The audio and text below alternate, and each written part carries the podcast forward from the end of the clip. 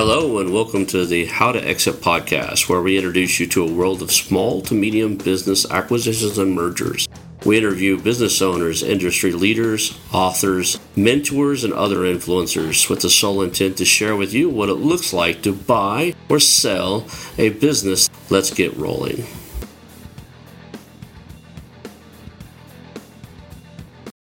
And now, a moment for our sponsors. I want to highly recommend you get Acquisition Aficionado magazine. Every month, Acquisition Aficionado magazine brings you tactics for business buying and selling you won't find anywhere else. Learn firsthand from industry leaders who share their success stories, featuring in depth interviews and stories from leading figures in the business acquisition industry this multi platform mobile magazine speaks to acquisition entrepreneurs wherever they are in the journey. And I want you to visit acquisitionaficionado.com today. Hello, and welcome to the How to Exit podcast. I'm Ron Skelton, your host, and today I'm here with Callum Laing, founder and CEO of MBH Corporation, an agglomeration of small, profitable companies from around the world. Thank you for being on the show today, man. Uh, I really appreciate having you here. Oh, pleasure. It's great to be on, Ron it is interesting. I've been following your uh, your progress and your your company for probably the better part of two years now. Since I did, I, I, I had a mentor that we have a common uh, association with, and heard about your stuff and read. You know, there was a book you did. I read one of your books and stuff. So it's really cool to have you on here. You, you've created something really unique, and I'm looking forward to talking about that today. Yeah, cool. Thank you. I appreciate you following us. Uh, I always like to start with the origin story. Kind of, how did you get into this space? What got you started? You know, kind of leading up to where you're at now.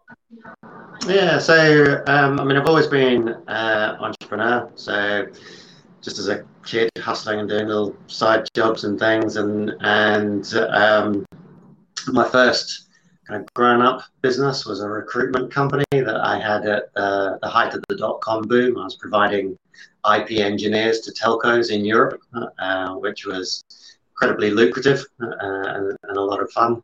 Um, and, and that kind of uh, yeah, that, that did very, very well. Uh, and at the age of 23 or 24, I think I was at the time, obviously I thought that was all down to my personal talent and, and good looks and not the fact that I was in the biggest bubble ever. Um, and uh, needless to say, the, the bubble burst, and I discovered I wasn't nearly as talented or good looking as, uh, as I thought I was.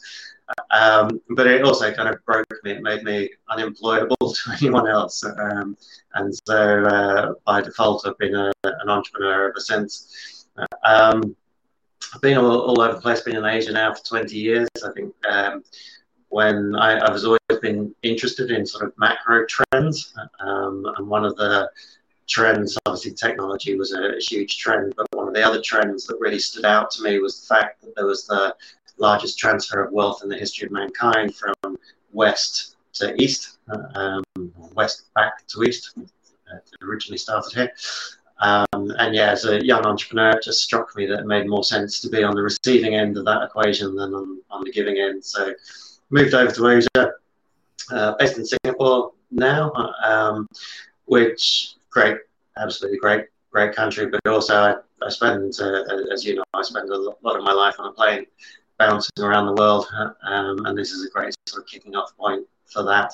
Um, and then, uh, yeah, about um, I guess about seven years ago, uh, the the mentor that you were talking about, friend of mine, Jeremy Harbour, um, I'd been chatting to him.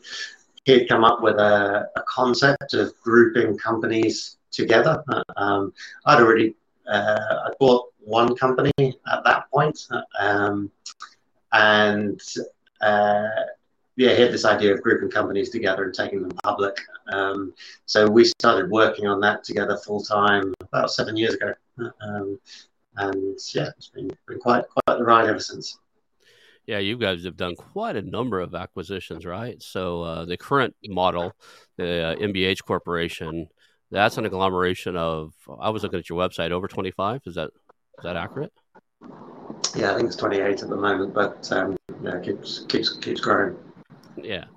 So let's talk a little bit about that. What is an agglomeration? I mean, that's a that's a, a something you guys formulated, or is that is that a yeah, so I think like all, all of the elements of what we do have been done before. I think as far as we know, we're the first people that have done it in the particular kind of methodology that, that we use. And, and I think the main difference is that we started very much from a bottom up perspective of what's best for the small business owner. Um, I think if you look at a lot of kind of roll ups, M&A, they're very often top down driven. Um, it kind of starts with, you know, often it's ego driven.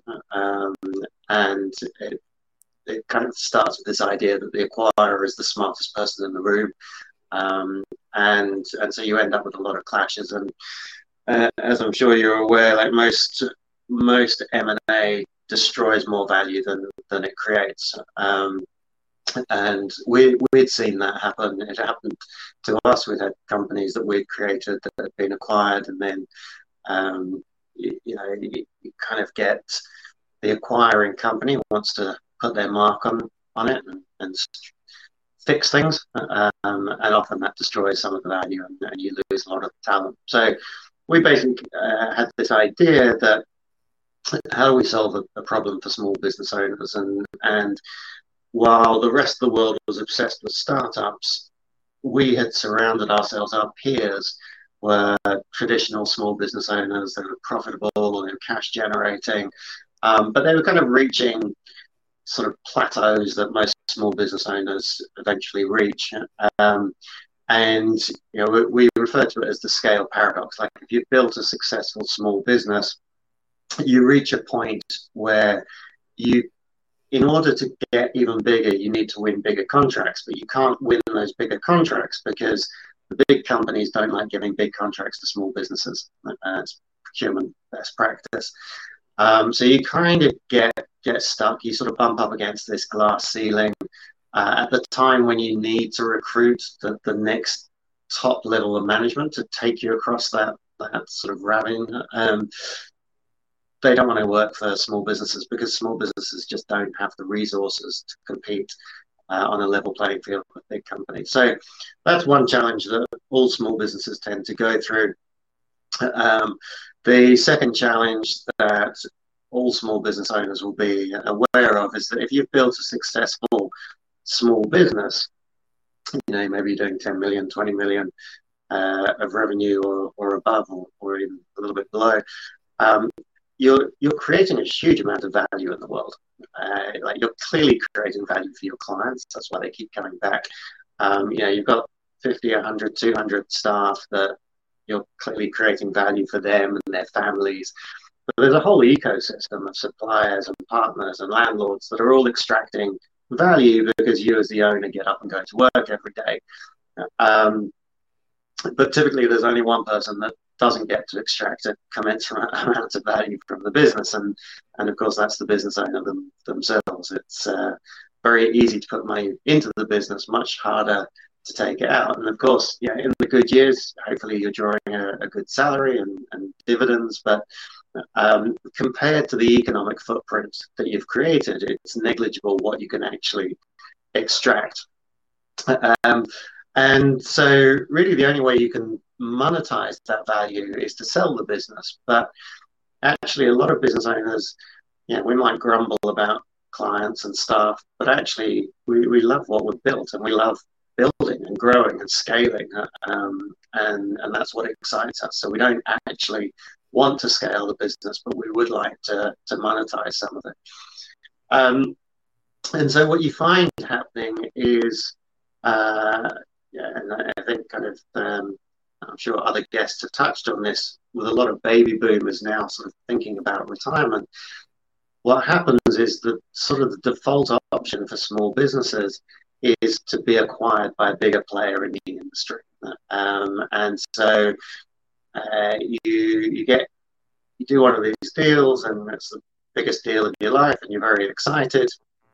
But invariably these deals are structured as a three year or a five year earnout for the for the owner, um, and and that's fine. Yeah, the acquiring company knows that you're the talent and and it's your child, and they want you to shepherd it.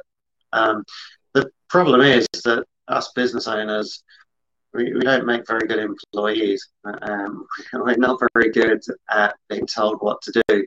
uh, especially when it comes to our own baby. Um, and of course, the acquiring business needs you to conform to their own systems and processes. So they um, very quickly tell you that you know you need to go and renegotiate all of your client contracts put them on our standard terms. And um, it's great that your staff think of you as family, but we need to renegotiate all of their contracts so that it's not upsetting the rest of uh, our existing employees. And um, you know, suddenly you're now trying to hit these targets that you committed to uh, with one arm tied behind your back and, and fighting fighting them off. And and it just doesn't work for, for most business owners. Most business owners last six to 12 months tops um, uh, before either quitting in disgust or getting fired from their own business, which is a pretty um, uh, pretty disappointing way to end a 20 year career of creating value for, for everyone else. And often, because of that, you end up leaving a huge amount of the value on the table because you failed to, to deliver and hit these targets. Um, so this had happened to us. This was happening to all of our peers on a regular basis. And um, so our, our idea very simply was let's create a publicly listed holding company exclusively for the use of good, well run, profitable small businesses. Um, and in effect, what happens is the business owner swaps their private equity for public equity, but they retain full control over the business. So it's their brand, it's their hiring and firing, uh, it's their culture. They, they don't need to run decisions past anyone. They just carry on running the business. But now, when they go and pitch for business, they're a global multinational PLC, uh, um, so they can they can leverage the balance sheet to get win much bigger contracts. When it comes to recruiting and retaining good senior teams, they've got actual public stock options that they can use. Um, if they want to grow through acquisition, they have the mechanism to do that. They have the currency to, to do that. So um, that that's really the the concept, and then you basically end up with a holding company full of very motivated, very driven business owners that are also the majority shareholders of the public company. So they're always in control of their own holding company. Um, and it, yeah, it just creates a, a, very nice dynamic. And so MBH is one of the, uh, the groups that we've created to to do that. And, and as you mentioned, yeah, we're up to about 28 companies now um, in the last three years. So we started with an empty holding company um, we're now 28 companies doing 100 probably US terms about 150 million of revenue. Uh, it's nine or 10 million US of EBIT, um, paid dividends every year, um, and I think and that's that's been achieved even with kind of two years of, of COVID. So um, probably the, the, hardest two years to be running a group of small businesses. Um, but it's probably put us about two years behind schedule. But yeah, still still doing okay. I see that it's very diverse, right? A lot of holding companies are holding, um, you know, in a central area. They may be, uh, you know, manufacturing or construction materials, but when they say they're holding and they're broad, it's like, okay, they do construction materials, they make concrete item, and they might actually own the rebar company and the sand delivery, but it's still servicing one big anchor corp. I love that you there's some protection for the investors out there, the guys buying your stock, because it's diversified, like really diversified. I look in on here that uh, everything from education, engineering. At one point, you had a, a taxi company, right? Yeah, yeah. So we still have still have um, uh, so we so the taxi company is an interesting one. It was a um, like like many people, like many people, I thought taxis were, were dead and buried by by Uber. Um, quite quite the opposite. Um, so we got approached by a taxi company. They had been trying to acquire other taxi companies to build a nationwide network of taxi companies in the UK. Um, hadn't managed to to do so because of kind of egos and all, all the usual challenges. Um, discovered our model joined us, and within 18 months, they'd already acquired three companies underneath them, which has already propelled them from when they joined us, they were the 357th uh, by fleet size in, in the UK. Um, today, they're in the top 10 by fleet size. So, dr- dramatic growth in, in 18 months, and, and they've still got a shopping list of another 60 plus taxi companies to, to bring in. Um, and what they they'd realized was that it no longer matters what's in the back of the taxi, whether it's a person, a pizza, or a parcel. It's just last mile logistics. And if you own a nationwide network, you become incredibly valuable. So, um, yeah, they joined us specifically to leverage our model to, to, to grow. Um, but you're right, we, we very deliberately, we had done one of these groups and, and we'll still do groups that are industry specific. Um, you know, the advantages are that it's much easier to target investors that understand that space um, if you're industry specific. My concern around uh, industry specific is if that if you go into an industry and it's a cyclical industry as many are, if you get in at the top of the cycle, it doesn't matter how good you are, it's going to be a, a painful journey.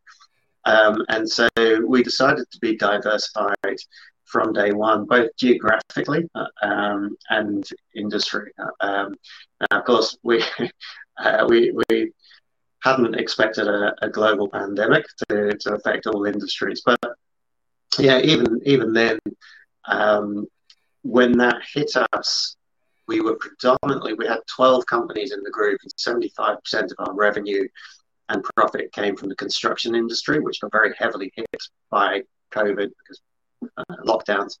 Um, today, a couple of years later, I think that the last I saw, uh, six of the top uh, the top contributing companies in the group are across five different industries. So, um, really powerful demonstration of how important diversity is and um, or diversification is. And in fact, one one of the last companies that we bought just before the COVID lockdown was a, a caravan company in the UK. So it's a 60 year old caravan company, so motorhomes in, in the US. Mm-hmm. Uh, they're, they're, kind of less glamorous than motorhomes, if that's possible. They're kind of these things that you tow around on the back of a car.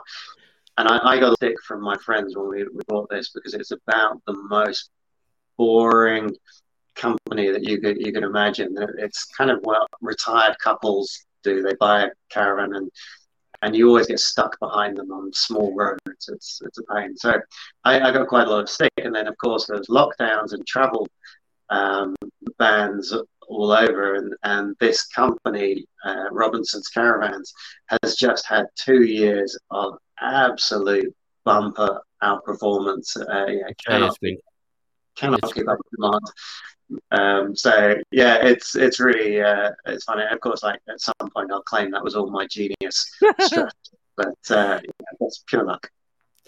You know, I, I live in a fancy caravan, so uh, I actually live in a tiny home, right, which is nothing more than a custom built caravan.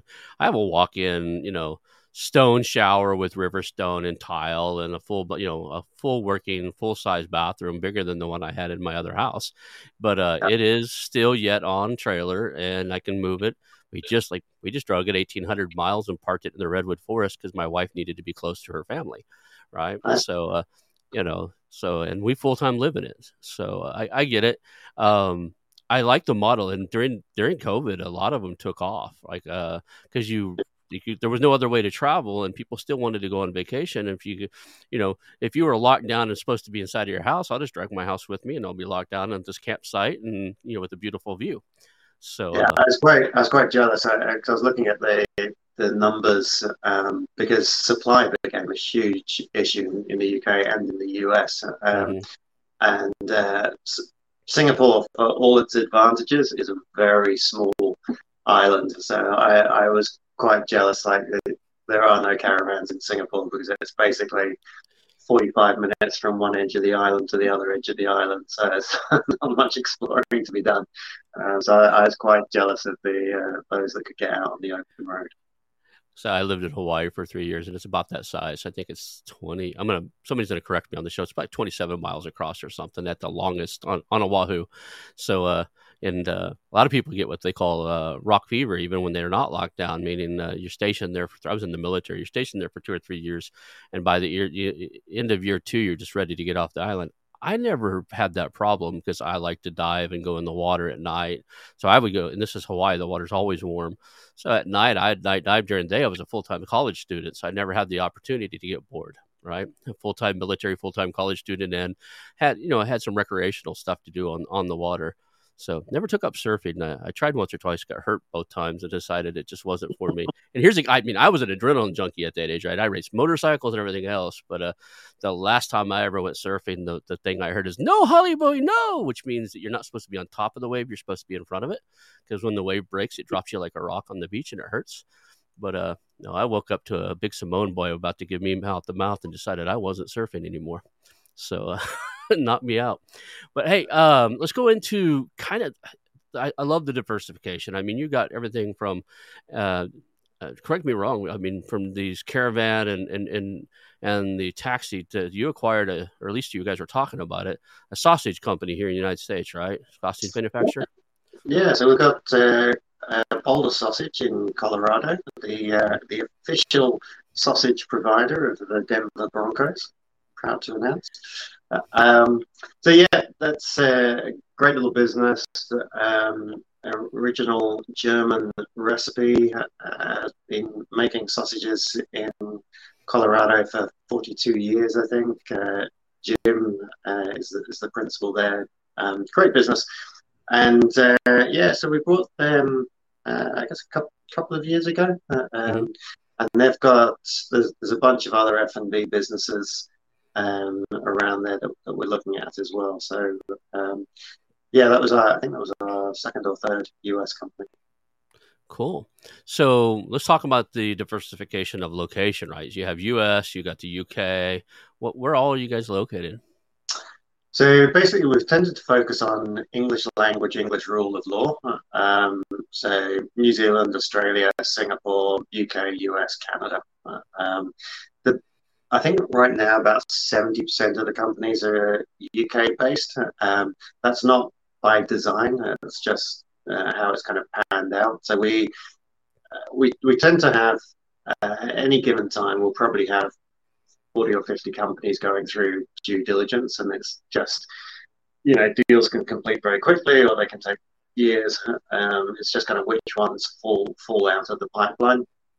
Um, if if they fit within an existing industry vertical, we, we put them into that industry vertical. If they don't, then we'll create a new industry vertical for them. Um, when we launched the first two verticals we had were construction and education.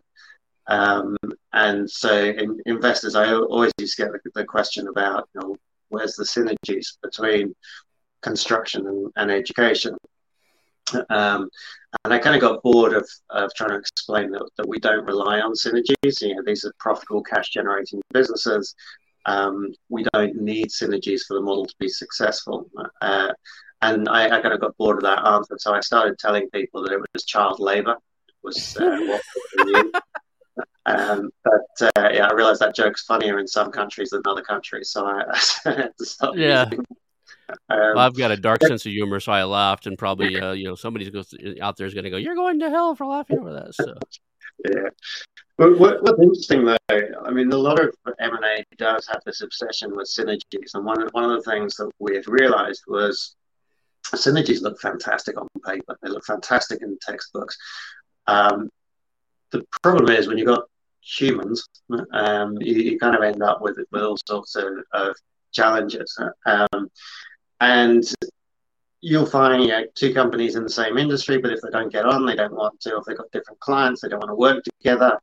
Um, and actually, if I look at the, the most interesting JVs and, and partnerships within the group, they're all cross industry.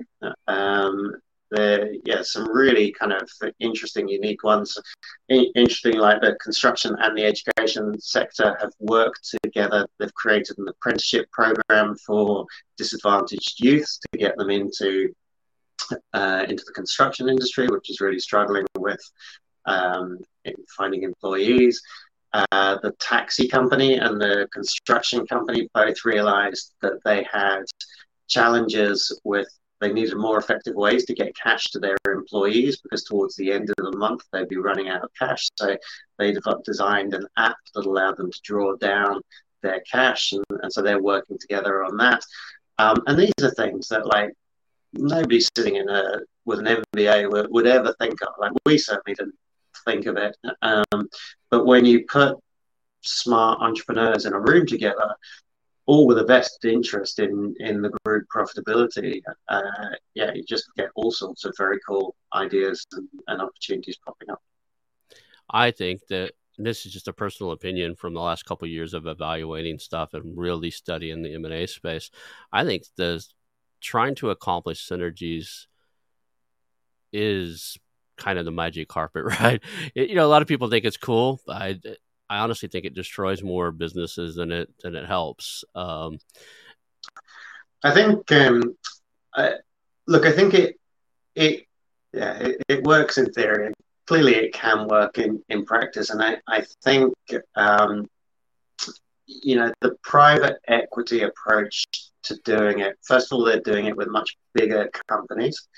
Um, they can often ride the three pain that it takes to uh, disrupt and lose a lot of the talent. So, so you know, they, they acknowledge that dip's going to happen before it kind of comes out the other side. So, um, uh, yeah, I'm not saying it, it can't work, but but generally, I think, especially with small businesses, and and this is you know, a lot of people try and do these roll up and lists, and and you know they'll buy seven dentists um, and, and try and merge them all together. And these are seven business owners that have been running their own business in a particular way for 10, 20 years. They're not going to change.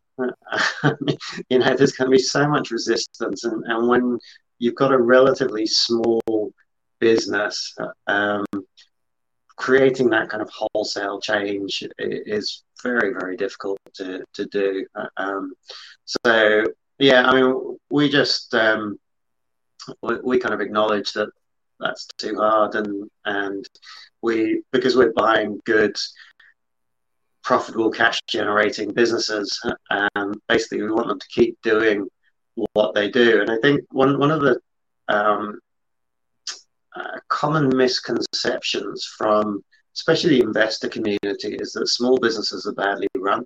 Um, there's there's kind of this idea that if if you haven't become a big business, you, you're doing something wrong. And and actually, small businesses are. Uh, there's, there's always opportunities. There's always like when you look at a business, you can always see what they could be doing differently. But actually, small businesses tend to be pretty effective, pretty lean. Um, you know, they don't tend to waste money because it's the owner's money. Uh, um, whereas you can trust that with a big corporate that's got yeah, they, they can lay off 300 middle managers um, to appease the shareholders, and it doesn't make a difference to, to the day-to-day running of the business. So, um, you know, small businesses they may have one or two employees that um, aren't, aren't fully pulling their weight, but equally those those employees may be the ones that keep the culture of the company, and therefore, you know, private equity would get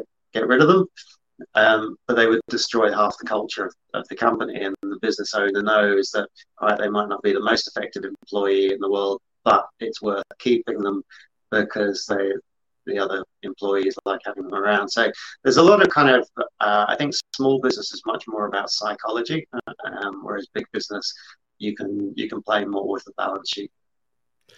Yeah, and I think all acknowledge that what I said was a little bit erroneous in the fact that I don't believe that synergies will destroy a company. I believe that synergy, trying to create synergies in a roll up, a small roll up, seven to 10 companies is a three to five year play.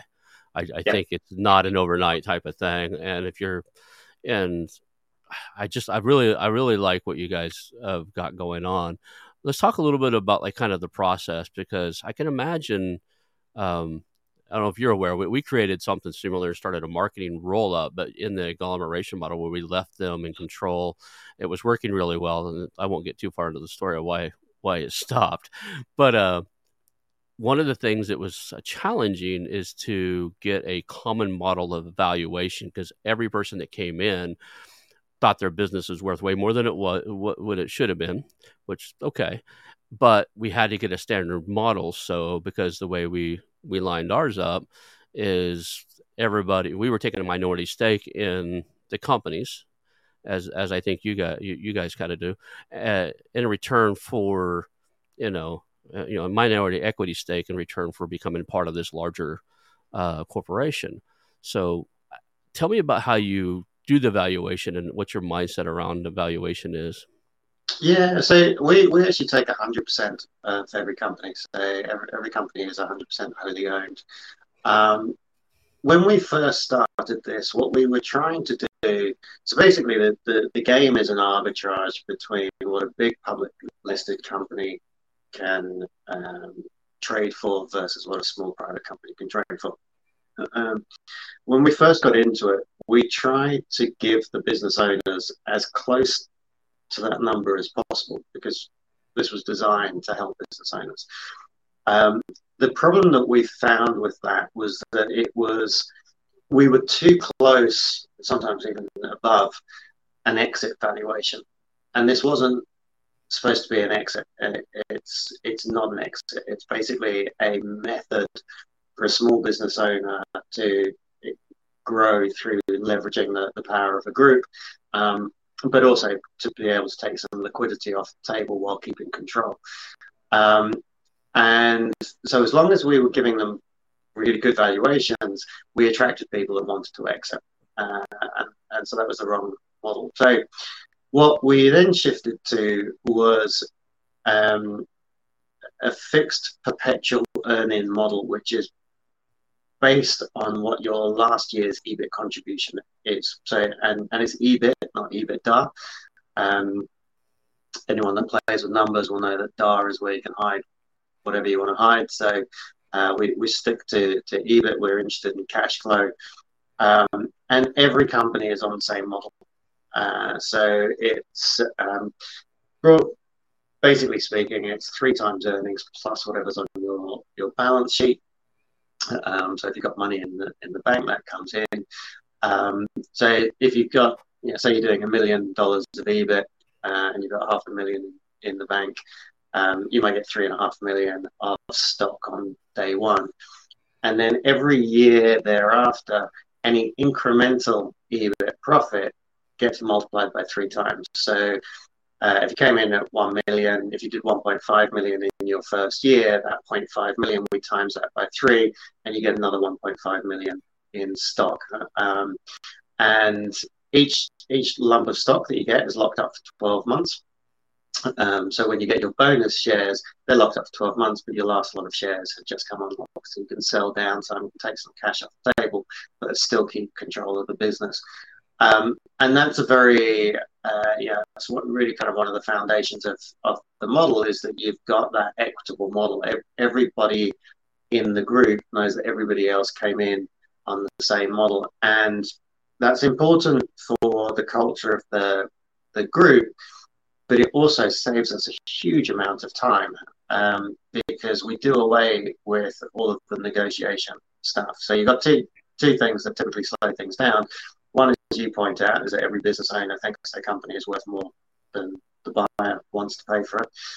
Um, so first of all, we have to kind of switch the mindset to you're not selling the company, you're taking it public. So automatically that takes us away. We don't use the word valuation for, for a start. The second thing that happens is that no lawyer um, is, is going to want to do an easy deal. Uh, you know, they're going to want to try and complicate things. They're going to try and want to um, do the best for for their client. So they're going to kind of try and push back and introduce clauses and, and all of these things.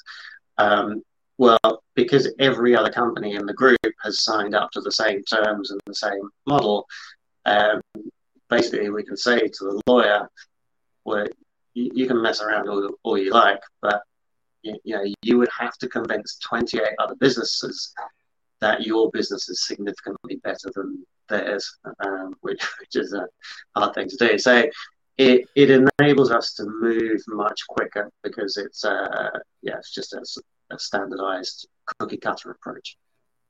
I like that. Now You said it's publicly traded. What's what what stock exchange are you guys traded on? So we're traded on the so we're a UK PLC. We listed on the Frankfurt Stock Exchange because it's one of the most liquid Frankfurt in Germany, one of the most liquid um, stock exchanges. It's also quite flexible to our model. So um, a lot of the we wanted to be on the main market. Frankfurt is a main market; it's one of the top ones in the world. Um, a lot of main markets have restrictions around decentralized control. So they want to see centralized control, and, and we're the ultimate in decentralized control. Um, and a lot of main markets also have controls around how much new stock you can issue. Um, so, for example, on the London Stock Exchange, where we would have listed, uh, if you create more than 20% of your market cap in new issued stock, you have to delist, reissue a prospectus, and then uplist again, um, which obviously our, our, model wouldn't wouldn't work. Um, and then we did a cross listing to the OTCQX, mainly so that American business owners could see our, our ticker in their app. Um, that hasn't really worked so well. There, there seems to be a, um, yeah, a lot of the brokers don't don't seem to cover uh, the, the, smaller stocks on the OTCQX, um, and we're kind of uh, we're sort of exploring other other markets as as well. Um, so yeah, it's, it's an interesting space.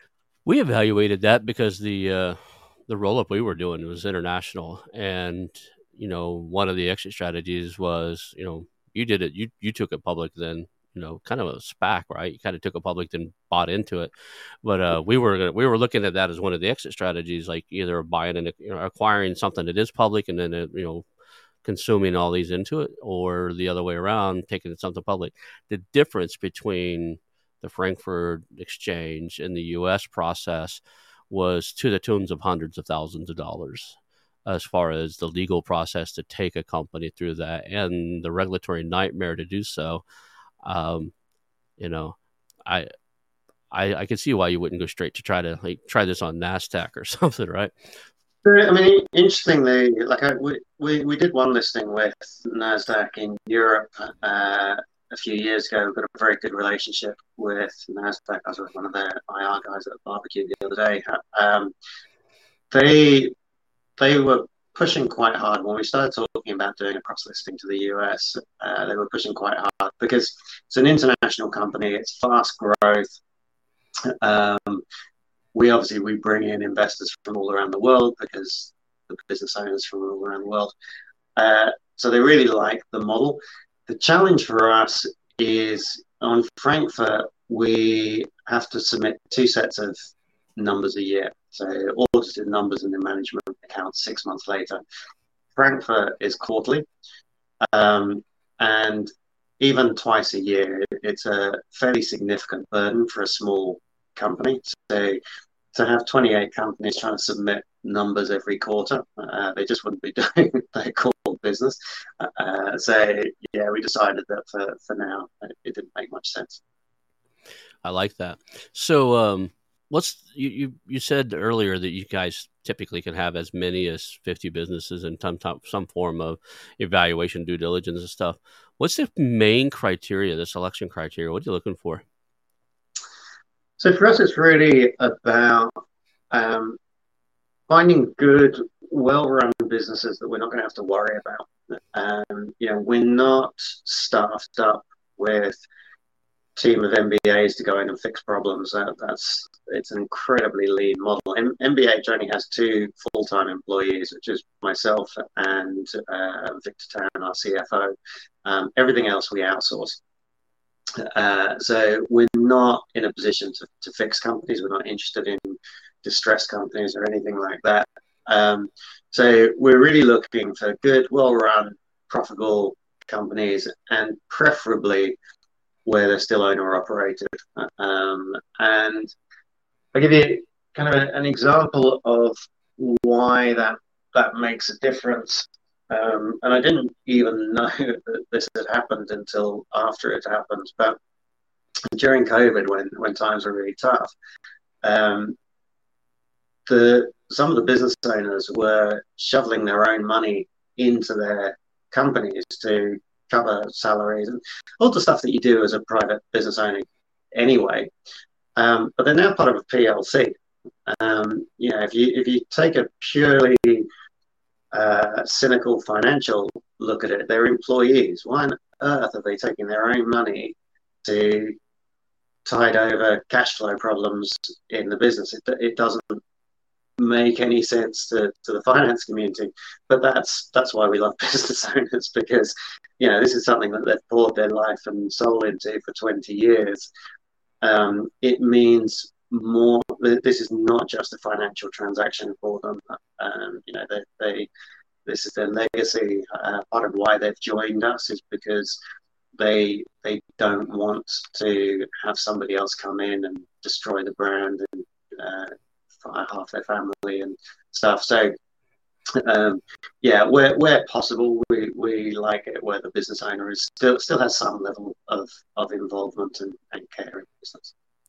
There's no way as a business owner that you cannot tie part of your identity to it. I think we do it a little bit too much actually, but as part of you know owning a business, you go in there day in and day out you work with the same people you've hired them but you've been around these same people for a year five years 20 years sometimes you know lives uh, if you're a second or third generation you know company i've seen companies where like you know this guy's worked here his dad worked here and his granddad helped start the company kind of thing you know there's a sense of loyalty to those employees that is yeah, really and, and this, this is the bit that a lot of people don't understand, and it's why I said small business is all about psych- psychology. So, you know, somebody will look at us from the outside through the lens of a balance sheet. So, a typical investor or private equity, and they'll see 28 companies and 25 CFOs, and they'll say, well, yeah, that makes no sense. Like, fire 20 of the CFOs, consolidate the finance function, and you've just made an extra 3 million in, in profit. The problem is, like you say, that those CFOs are often they're often the most trusted person in the business. They've often, you know, half the companies I see, it's like the brother-in-law or something is the CFO.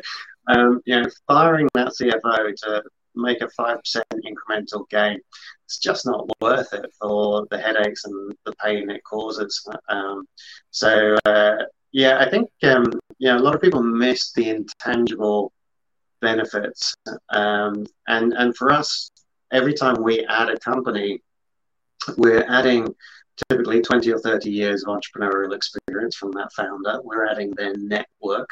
Um, those employees now have a larger base to connect with and, and chat to, as do all the other employees. So we have kind of forums where the marketing guys get together and the finance guys get together and the ops and the ESG guys get together. Um, so yeah, there, there's a lot of um, again comes comes back to the psychology and the personalities that, that's very key. So uh, there's something I keep wanting to think. I keep thinking. I want to talk about because I don't want to miss this because there's a huge potential there. Do you guys do the 28 companies, the CEOs and the leaders of those companies? Do you guys meet regularly in some form of mastermind? And like, how do you guys help move each other forward? Because oh, cool. The reason I'm asking is that's a huge potential. Like that many, and the fact that they're in different industries like one of the best things I've ever seen is I used to go to entrepreneur meetings every single week, and everybody's like, well, "You're in real estate. Why would you go to this thing with a startup?" We're like, "Watch startups pitch." I said, "Because those those guys are facing challenges and doing things on a daily basis. That if I think clearly enough, I can probably apply some of the stuff they're doing to what I'm working on." Right? Yeah. So yeah, I mean, we, we do everything on Slack. So there's people bouncing ideas around on Slack all the time. We have monthly uh, Zoom meetings. We have to split them into two now because of time zones. Um, and then twice a year, once a year, we get together just the, the principals. So next month, we're two months' time, we're meeting in Phuket, um, mm-hmm. just the principals. Uh, and then six months after that, we'll meet in London. So that's principals and sort of senior team members, so that they can kind of interact as well. Um, but yeah, it's it's very valuable, kind of having having that connection. I do a lot of masterminds. I host one for the for M and A guys out there. Uh, every two every two weeks we get together and just kind of help each other move the game forward. But I honestly think that what you've got built in there is extremely powerful because you have a whole network. It's like, hey, you know, I've got this business friend of mine trying to get, you know, into Europe. He's got this product. Who you know? I mean, you, you just have a network of people who have a common interest to see each other succeed. That's that's extremely powerful. Yeah, so so one of the kind of so I a lot of my thinking around MBH is not of it as a company, but more of it as an ecosystem um, that, that attracts small businesses. And some of them will go bust over time. Some of them, you know, entire industries, if we're successful and we're multi generational, as I, as I want us to be, uh, entire industries will disappear. But I kind of look at the if you look at something like YPO, Young Presidents Organization, or EO Organization, there are these incredible, powerful networks. They have the mastermind groups. Um, and they have grown very successfully. And, and if you take that model, if you think of us more of as a, of a network, um, that business owners say, okay, I want to belong to this network. Well, imagine those mastermind groups where everyone in the group owns a slice of the future of everyone else. You know, they, they actually have that stake in your future. Um, and it, I've noticed it, it changes the dynamic. Um, you know, one of the things that used to frustrate me as an entrepreneur was the amount of people that would give you uh, good advice, um, but it was yeah they had no skin in the game. So yeah, they would tell you it kind of goes through different phases. Like a while ago, everyone had to have an app. It didn't matter what you were doing. Oh, you got to got to get an app. Or go into China. If you just get one dollar off everyone in China, it'd be easy. Um, and so everyone's got these kind of theories, but they've got no skin in the game. Um, and that doesn't happen in our group. Uh, if somebody asks for advice, they get very measured, very well thought out advice because nobody wants them to go and waste money on, on a frivolous project. So uh, yeah, it's, it's a very powerful. I, I, can see that. That's that's incredibly powerful. Even in like in the masterminds I run, a lot of times somebody will throw an advice out and they'll make I, I have this thing where I like have you done that or did you read it in a book or seen it on on a YouTube, right? I, I, I want to know the difference. And it's okay to share an idea that you've pulled from a book or you've seen something on YouTube or you know a guy that did it. But when you're telling somebody they should try this, they need to know whether or not you've been there or not because they need to know whether or not they're going to call you when it doesn't work and I, this is what's going on and you know what did you do when this happened or they need to go find the guy that watched it made the video or you know you know wrote the book that that you read that you got the idea from. So I get, I mean, I just think there's a huge, um, you know, I think it's more powerful than the possible synergies you could have is a possible, like yeah. having 28 business on, entrepreneurs on a common vision. So, yeah. Let's talk about that. Uh, what is the I don't when I say long term I think 5 years or whatever but when you say long term vision what what do you what is your time span on a long term vision yeah, so I put out an article last year talking about MBH 2121, um, so kind of 100 years from now. Um, and I, that's really, you know, we've got companies in the group that are second generation companies, 40, 50, 60 years old.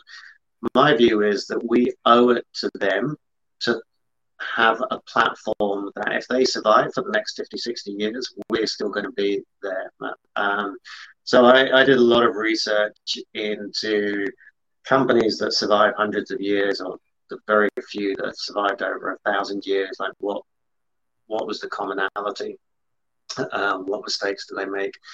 Um, and yeah, what, what, I realized was that, that actually there's very little commonality amongst um, companies that have survived over a, a, thousand years, except they have all have one thing in common, which is they haven't messed up um, they haven't done something stupid that has killed them. Um, and uh, the one that sort of sticks out the most is is debt. You know, a lot of companies take on too much debt, and that that kills them. So.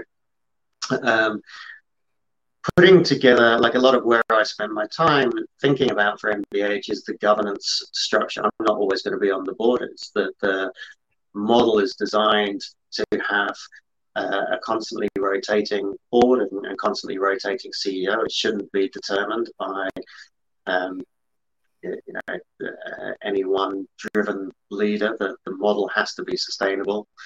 Um, but that depends very much on having very strong governance and uh, uh, yeah, culture around that. So that that's a lot of what, what I focus on. Um, and yeah, I got you know basically the idea is that that we build a community of small businesses um, hopefully multi generational uh, that can support each other. And the more companies you bring into it, the stronger the proposition becomes, the more value that you you add.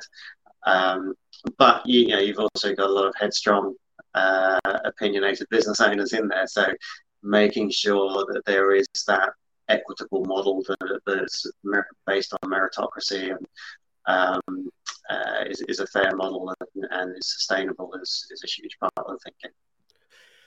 Maybe this is I maybe I should have done my research a little bit better, but I probably should know the answer to this just by reading through your website and stuff. But have you guys acquired like what I would consider like corp components, like a marketing company, an accounting company? Like, could you build an ecosystem to support this, or you outsource a lot of that?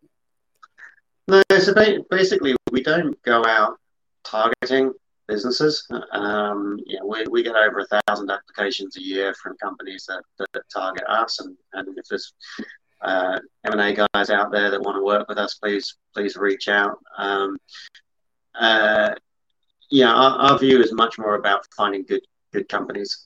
Um, over time, we will attract great marketing companies and great accounting companies, and and they'll join us, and and that's good. And and the companies in the group may or may not choose to use them.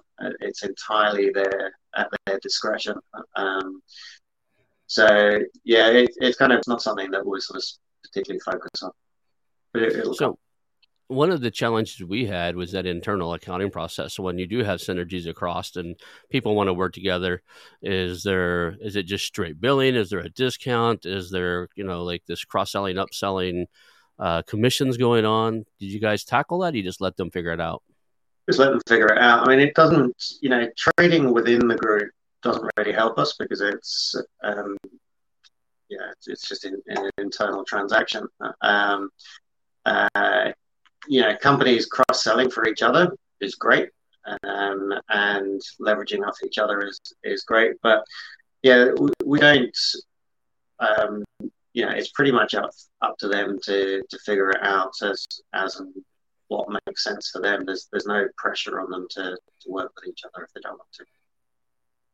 So for a while there, you guys were uh, having like people like myself, uh, acquisition entrepreneurs. If we seen something that would be a better fit for your model than it would be for something we want to do, we could make an introduction. Are you still taking those introductions?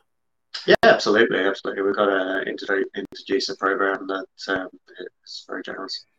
Yeah. So uh, we're uh, we're getting close to the top of the hour. Let's make sure everybody knows how to reach out to you. What's the best way for somebody that either wants to work with you, want to take a deeper look at what you got, maybe invest in it, or maybe bring you deals? What you know, how would you want people to reach out to you? Yeah, absolutely. So I uh, go and have a look at mbhcorporation.com. It's it's uh, incredibly comprehensive. Uh, there's a business owner section there, um, and the team's very responsive. If you leave a message, you'll you'll get a response within 24 hours um, reach out to me on LinkedIn. Uh, my, my, team will kind of, especially if you mention, if, if you connect to me, mention this podcast, um, and uh, my, my team will let that through. Um, and yeah, look, if, if you've got good good companies, uh, we would love to talk to you. Or awesome. investors, always open to that as well. well. I always like to ask if if if somebody watched the show and they can only remember one thing from the show, what would you want them to remember? Um, I think just uh, when it comes to small business M and A, it, it's more about being creative. And I think if you can start with what the business owner wants rather than what you want, uh, it'll go a long way to making it a smoother process. You guys certainly have put a lot of thought into that. Like, what does the business owner want? What do they need? And you know, what will make a difference in in in the world of you know of small business owners and the longevity of their companies. So that that's really cool. I appreciate your time here. Um, I want to make sure everybody knows that they can reach out to you. And um, again, um, thank you guys for listening to the show today. Um, as always, I always tell everybody we do hold a, a mergers and acquisitions uh, meetup. Uh, twice a month. I do one in the morning and one in the evening, my time, so that people like uh, Callum here can uh, join if he wants. Because uh, if I did it at the same time, it wouldn't work for for everybody. So I have people from uh, Singapore. I've got people from uh, Australia. A lot of people from the U.S. Everybody joins that. So that'll be in the show notes. Uh, you, Callum's contact information, including his LinkedIn, everything will be in the show notes. So if you're uh, trying to reach out to him, you'll be able to get to it by looking at the show notes here. Uh, I appreciate your time and uh, thank you for being on the show, man. Thanks, Ron. Cool. And that's the show. Hang out for just a second. Hey, it's your host, Ronald Skelton. I want to thank you personally for watching the show today and invite you to call our new hotline, 918 641 4150.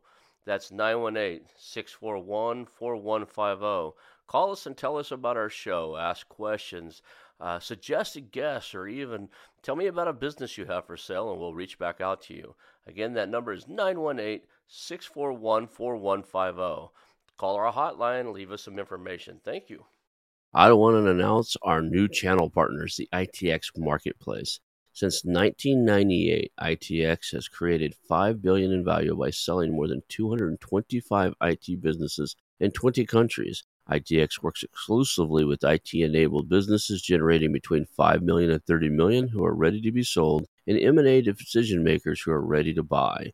For over 25 years, ITX has developed industry knowledge that helps determine whether a seller is a good fit for their buyers before making the match. ITX Mergers and Acquisition Marketplace we have partnered with has a proprietary database of 50,000 plus global buyers seeking IT service firms, managed service providers, Microsoft service providers, software as a service platforms, and channel partners with Microsoft, Oracle, ServiceNow, and, self, and, and the Salesforce space.